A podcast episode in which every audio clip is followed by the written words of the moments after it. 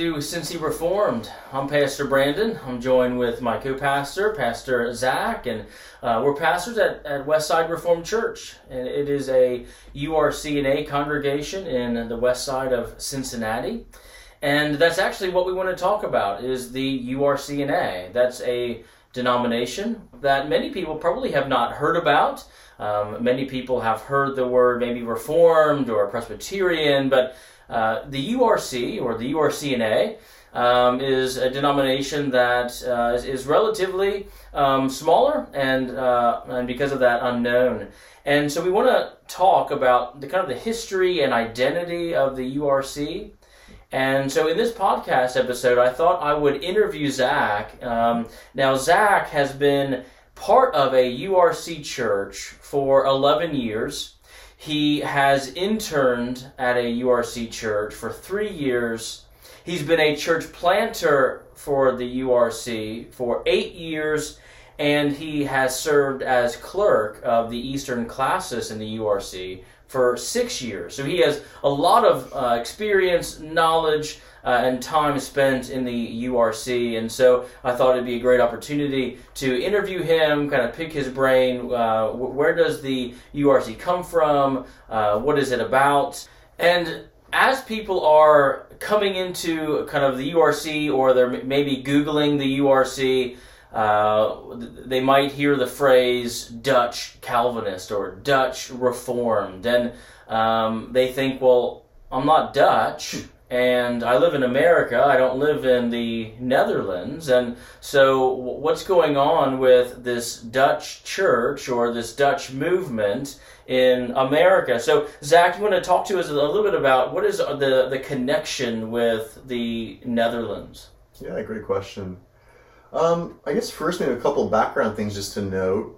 When we say URC or URCNA, what we're referring to is the United Reformed Churches in North America. So oftentimes we just make that URC for short, United Reformed Churches.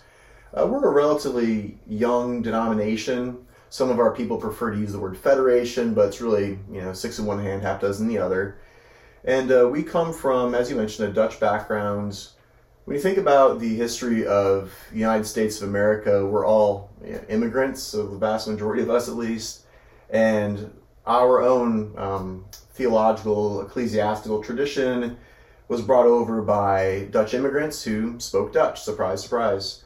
And they were connected then with the um, uh, churches in the Netherlands.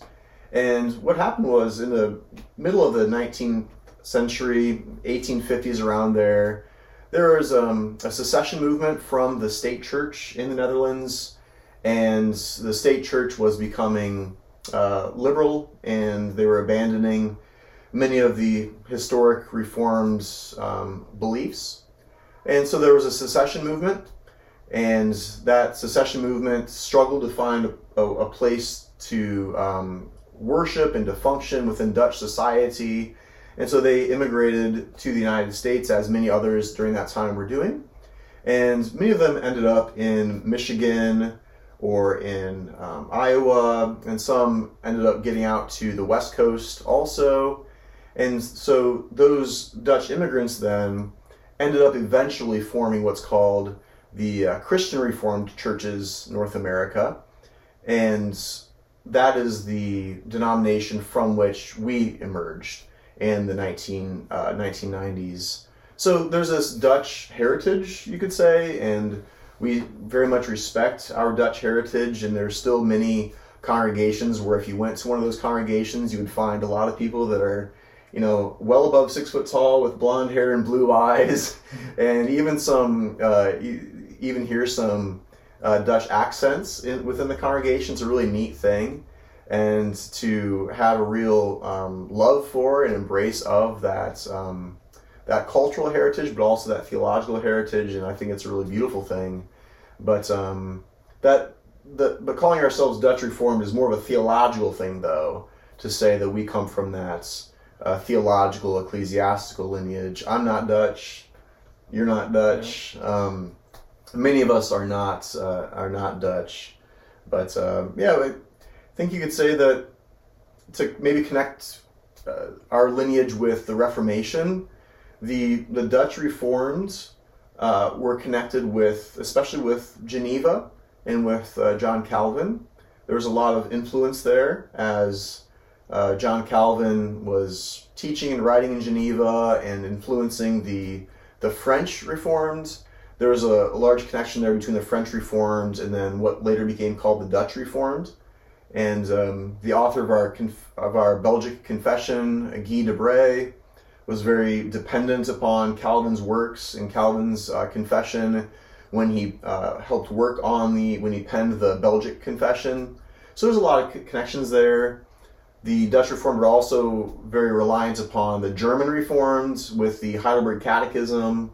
And so when we think about our own Dutch Reformed background, we're thinking about what is oftentimes referred to as the Continental Reformed tradition, which would be in, in distinction from the Presbyterians in Great Britain and especially in Scotland many of us in America are very familiar with the Westminster Confession of Faith, the Westminster Catechisms. Well, when we think about the Continental Reformed, we're thinking about a group of um, documents that arose out of the continent of Europe, mainland Europe, and um, had its own distinct flavor of Reformed theology. So I don't know if that kind of helps to place us in terms of the Reformation and modern. Yeah, for things. sure. And so, uh, Reformed Church. I mean, people have have heard that phrase, Reformed Church. They might have Googled Reformed Church, mm-hmm. and what often comes up is Christian Reformed Church mm-hmm. or the CRC, mm-hmm. um, and then you know here we are, the URC, the mm-hmm. United Reformed Church. And so, what is the difference, or or how how, how are those two connected? CRC, URC. Sure, yeah. So we do um, come from the CRC. We seceded from that, and what happened was the uh, in the late '80s, early '90s, many churches from the CRC began to secede from it, and for a time they became independent while they were uh, organizing and beginning to think about a future affiliation with one another. But they, they seceded from the CRCNA because the CRC was moving in a progressive direction and abandoning many of the beliefs and practices that had characterized the Dutch reforms from back at the time of the Reformation. And so things like abandoning a second service, a catechism service, which I think we'll talk about a little bit later, uh, changing the form of subscription that speaks about how church officers are bound to a confession of faith and a theological tradition, and things along those lines were, were occurring within the CRCNA and this um, uh, resulted in many of the churches feeling conscience bound to to secede in order to um, maintain their reformed identity and their biblical convictions. So that happened in the um, that happened like I said throughout the late '80s, early '90s, and then that led to um, the first synod for the URCNA, United Reformed Churches, in the mid 1990s. Okay, and so Westside Reformed Church then um, has kind of their their lineage um, um, through the CRC into the Dutch world and all, ultimately into the kind of the Continental Reformation with Geneva and, and elsewhere. That, that's right. And when when we think about our own congregation here, I think there are only a few of us that are actually uh, ethnically Dutch. But um, we, we certainly uh, celebrate that uh, ecclesiastical heritage and now, as we oftentimes speak, and you know this, Brandon, that on Sundays we oftentimes make reference to the fact that the Reformed churches were not trying to do something brand new, we were not being revolutionaries. We were really reforming the church according to Scripture back to the ancient practices of the early churches. So, being Dutch Reformed is really an attempt to be um, ancient and classical and, and lowercase c Catholic, in other words. Sure. You know. Um, so, kind of honing in now on the identity of the URC. Uh, many people understand or, or, have been aware of like the Presbyterian mm-hmm. and how the Presbyterian churches structure themselves with presbytery meetings right. and general assemblies and these kinds of things. And you know, you mentioned a few things like synod mm-hmm. and other things. So what what is the difference between maybe a Presbyterian form of government, or even um, many of our listeners might be from, from a more Baptistic uh, background, where they have a congregational polity. So, how does the URC differ or um, situate itself? Yeah, good question. I think that um, we're we we do speak about ourselves as being uh, Presbyterian but then we oftentimes qualify that to say it's, but it's a lowercase p, Presbyterian. And so there's almost a sense in which you can locate us somewhere in between um, an independent church model mm-hmm. and a capital P Presbyterian, like an American Presbyterian model. We, you, I used the word synod earlier. I'm glad you picked up, uh, asked me about that, picked back up on that. Synod is our word to refer to a denominational assembly where everyone comes together and in the Presbyterian world, you find that as a general assembly.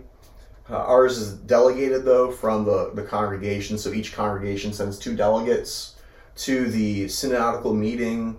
So we have that denominational assembly, and ours um, includes churches from Canada, some mission works in Mexico, and then uh, churches in the United States as well. We also have foreign missions and many of those missionaries come back to join our synod meeting as well. So there's an international flavor to it, which is pretty great.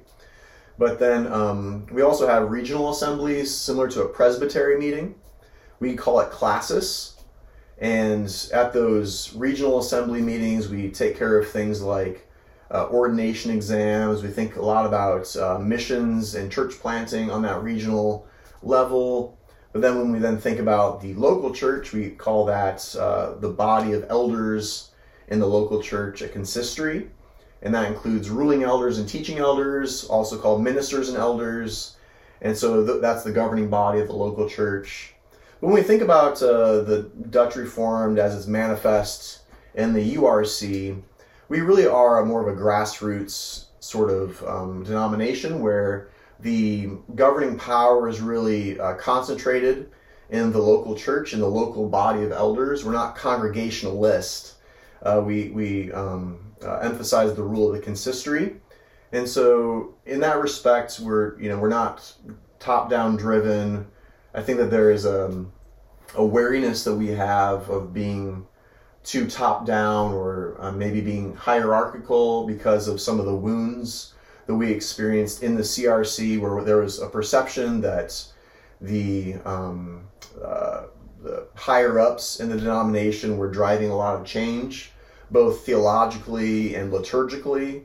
And so we're quite wary of that and want to keep the um, locus of authority in, inside the local church. So that could be something where perhaps people from a more Baptistic um, end of things who are elder led, elder governed, mm-hmm um, would find some level of um, appreciation there.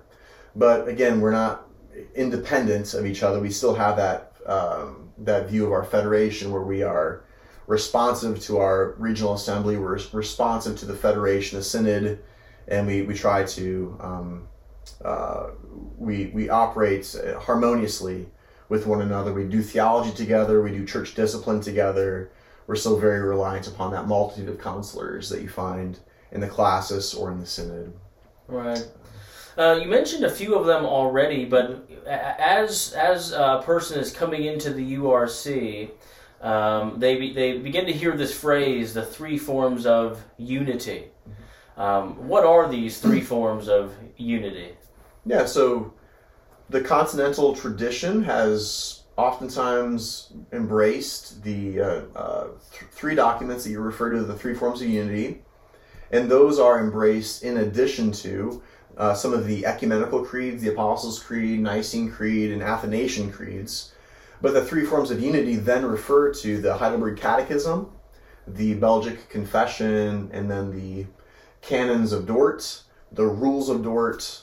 And so those would be the three forms of unity that we confess.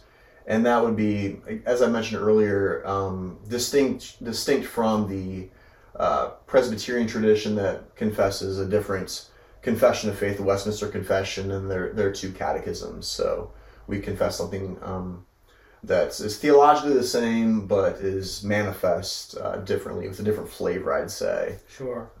And so, if you want to be a pastor of a URC congregation, you have to, as you mentioned, subscribe Mm-hmm. uh, to them. Do you have to? and it- In what way do you have to subscribe or agree to to uh, uh, teach within the boundary of, of them and agree with them? How does that work?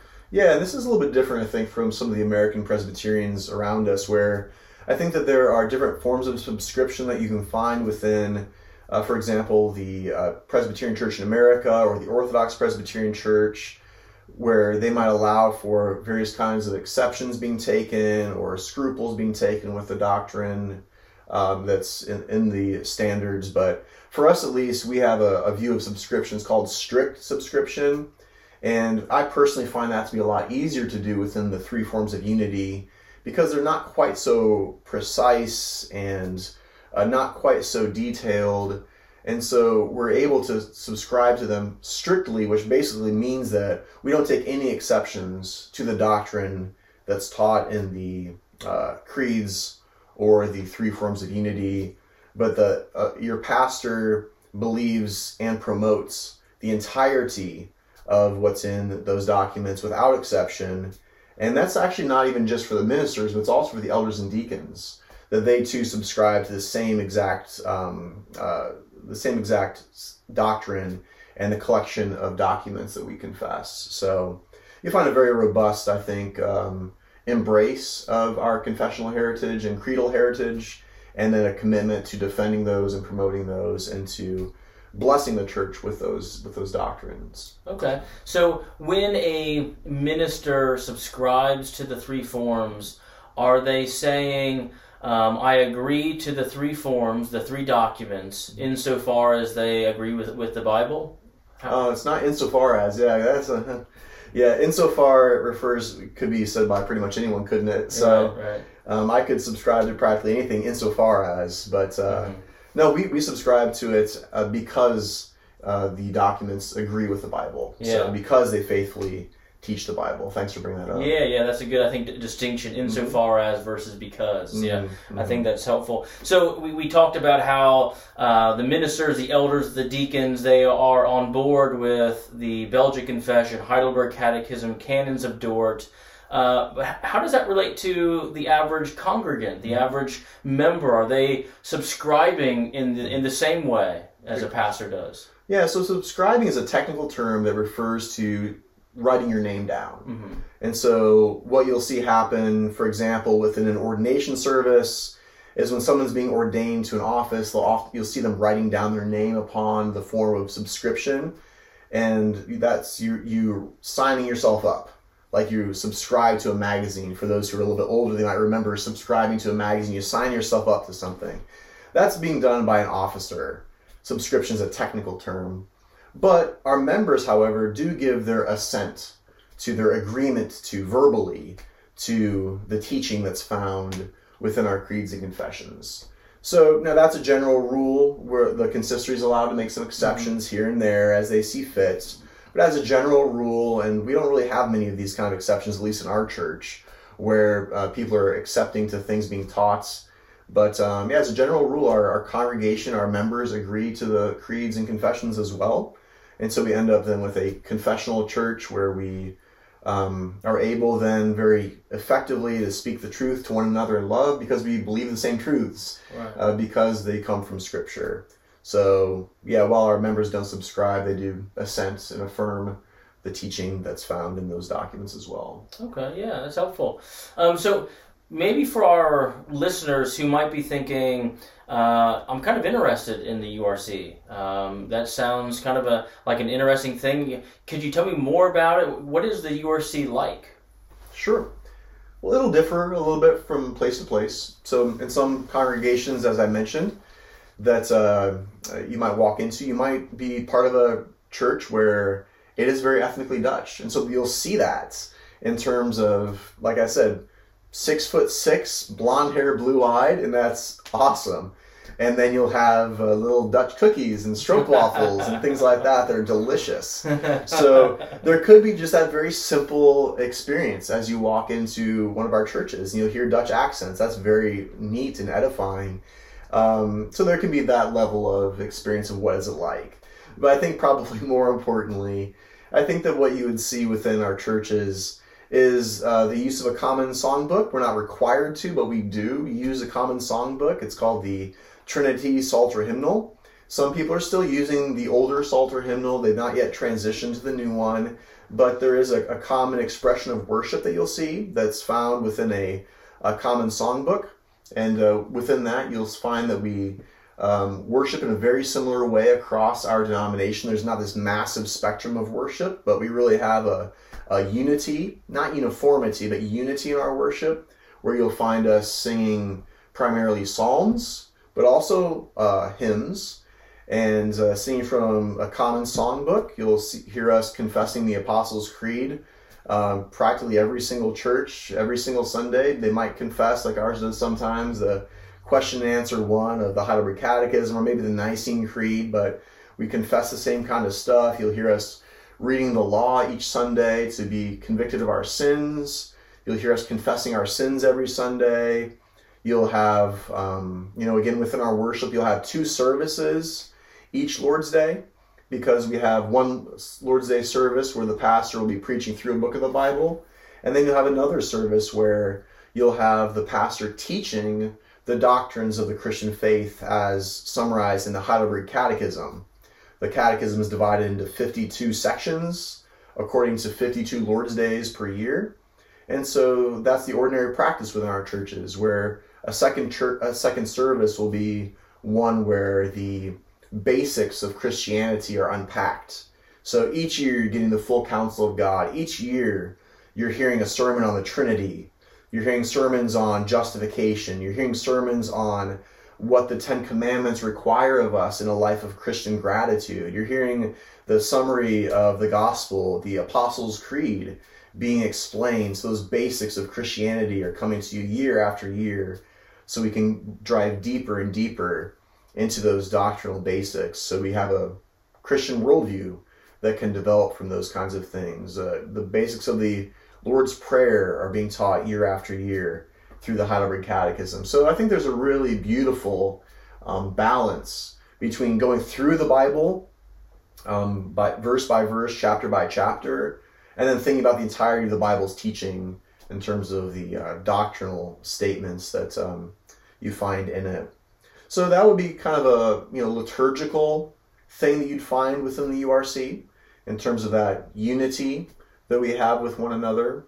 I think you'd also see in the URC that we're um, really growing and um, uh, committing ourselves to the uh, significance of church planting, recommitting ourselves, maybe a, a better term there. That uh, we see that the gospel needs to go out and that um, we're talking and praying and trying to plant churches in places where there is no uh, Dutch ethnicity. We're trying to see the gospel go out and to bring our um, beautiful, rich heritage to bear in in other places. And um, so, you know, we, are doing that here in Cincinnati. Um, we've helped get a church plant started in Indianapolis. We're no longer the ones overseeing that, but we've helped with that. We are overseeing a church plant in Madison, Indiana, and we hope to see other churches planted in the future as well. But really seeing the centrality and priority of the preaching the gospel and administration of the sacraments in uh, Christian missions. Uh, also, probably worth saying that um, jumping back to worship, I forgot to mention this, but that uh, we also use what are called liturgical forms, and that becomes part of our worship service. So, anytime you see the uh, sacraments administered or some other ecclesiastical rites like ordination occur, and oftentimes, as well, throughout the service, you might have liturgical prayers where there are congregational prayers being offered up. But we often use, or we um, uh, regularly use liturgical forms for those things. We have to use those for the administration of the sacraments. And uh, those are things that the minister will read. Those are things that the uh, synod has approved of. And the way you can think about it is this that when a liturgical form is being read and used, that is not just the individual minister speaking and teaching, but rather the church corporate is teaching and speaking in that moment. and that the entire weight of the church's authority is being expressed to declare to us what the Lord's Supper means and how to partake of the Lord's Supper, what baptism means, or what ordination is all about. And so it's a very beautiful uh, thing that connects us with the Church Catholic, as many of the forms and prayers are um, derived from our forefathers in the Reformed world, um, some from Martin Luther. Uh, some of these things come from even earlier within the history of the church. So you might see uh, the use of what's called Forms and Prayers. It's a book that we use within our churches to um, uh, conduct the worship service. So if somebody is coming to the URC and they're uh, they, they see the forms and prayers. They see, for example, that um, every church has to have a, a second catechism service, and they might ask, why does it have to be so? Um, Mhm. what, Sure. Why did the URC think it necessary to require a second catechism service on the Lord's Day? Yeah, I think to some it could come across as being legalistic or going way beyond Scripture. But the way that we think about the church is that as a federation, as a denomination, we are seeking not just the bare church, the existence of the church, but we are seeking to have vibrant, healthy churches. We're seeking to have churches that are uh, uh, distinctly, you know, Reformed Catholic, that we are knowing our identity, we're thriving and flourishing within our identity, not just some bare mere Christianity where everyone in the church believes something very different. There's this very bare confession of faith. No, we want to have a healthy church. And so, what we've learned over the course of history is that to have this healthy church, this um, uh, environment where people are being really nourished and supporting one another in the Christian faith, that's it's it's wise to have things like a second service. It's important to do that because then we can have a catechism service and be instructed in doctrine. If you only have the bare things, well, you pretty quickly give way to many of the progressive and liberalizing trends you find around us because there's not much to hold us, you know, together any longer. Right. And so I think a, a mere Christianity that's found in the church oftentimes because becomes no Christianity in very short order. So we, we, we seek a robust Christianity, a healthy Christianity, a very vibrant Christianity in our um, in our quest. Yeah, that's helpful, and that's that's really been my experience, kind of coming into the URCNA from a different um, uh, background, just seeing how um, how how it is healthy. You have a membership that has been fed, I think, pretty well through uh, not only the first service that's walking through books of the Bible, giving people um, the the trees, you could say, and then the second service, giving them the whole counsel of God, the forest kind of view, and it's been a helpful balance, I think. Well, thanks for tuning in to um, Cincy Reformed Podcast. Uh, you can find us at cincyreformed.org. We are uh, sponsored by Westside Reformed Church. You can look us up at westsidereformed.org. Thank you for tuning in. Thanks.